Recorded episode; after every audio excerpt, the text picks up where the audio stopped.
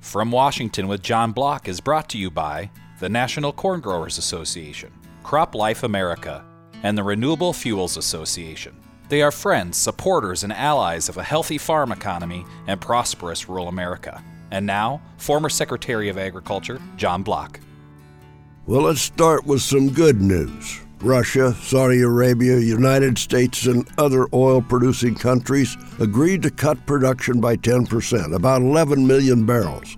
And that should give us a modest lift in fuel prices, which should help the price of ethanol and corn. My judgment don't expect a big boost until we start driving our cars and flying our planes. The Congress has authorized $16 billion in farm aid. And President Trump said he is lighting a fire under USDA to get payments out.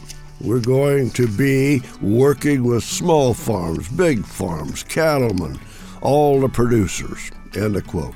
Well, that's the end of the good news. Now, one of our nation's priorities is to keep the food flowing. But because of the coronavirus, we're facing some serious disruptions. Just last Sunday, Smithfield Foods closed down its pork processing plant in Sioux Falls, South Dakota. The plant is no small thing. They employ 3,700 workers, processing 130 million food servings per week.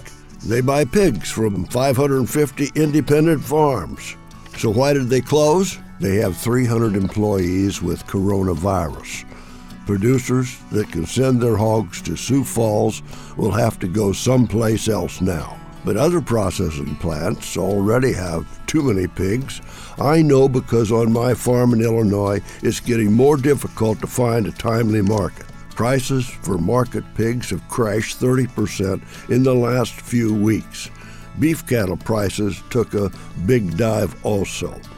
An important beef processing plant in Colorado just closed yesterday, and the chicken business is facing some of the same problems. We can't keep the food supply chain moving unless we're able to address the labor supply, and that means deal with the virus.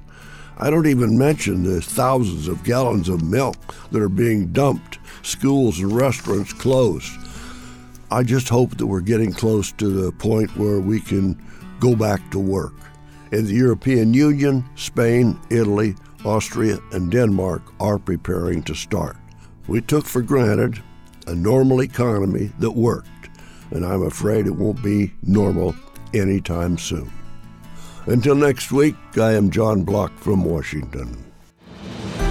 Avera has been caring for life for more than a century so we know how to help people through uncertain times. The COVID 19 pandemic doesn't change our dedication to the communities we serve. We are particularly thankful for the care teams working around the clock to care for the sick. Share your heartfelt thanks and positive inspiration to our healthcare workers by connecting with us at avera.org/dedicated.